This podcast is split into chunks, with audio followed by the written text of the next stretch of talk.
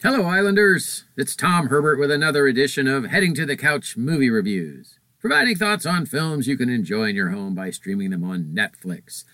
Today's movie is called Fury. It's rated R, was filmed in 2014, and it's been on the service for a little while.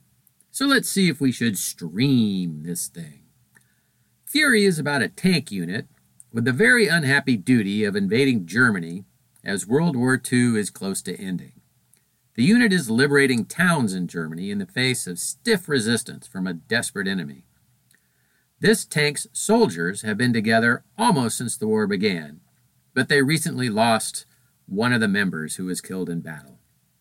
A new soldier is sent in to replace him, and he does not have combat experience. So, mixing with these veterans and him growing up quickly on the battlefield becomes a main storyline. Another one is the tank commander. He is very hardened and single minded about destroying the enemy. He's quick to make sacrifices to chase this objective at all costs. These two storylines cross consistently and are reminiscent of Herman Melville's classic novel Moby Dick. Our new soldier is the new sailor named Ishmael, who returns from the voyage much different than how he began.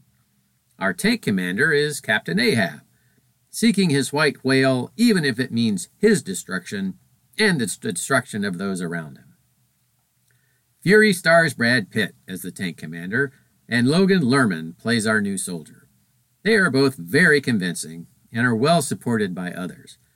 Shia LaBeouf is especially compelling as one of the fellow tank comrades. This movie is directed by David Ayer, and his filming and editing of battle sequences is excellent. It brings home what these soldiers must have gone through in the final stages of this conflict. As you know, Islanders, I award Lighthouses as my ranking system 1 to 5. 1 is the worst and 5 is the best. Fury is a 4. It is a very good film.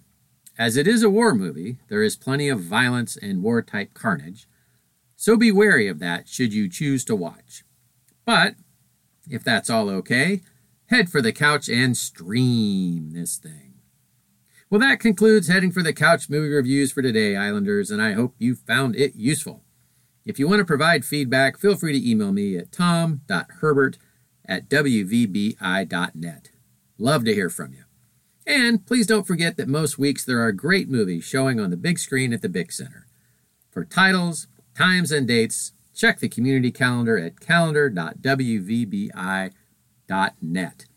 Thank you for listening. Once again, I'm Tom Herbert on WVBI, the voice of Beaver Island.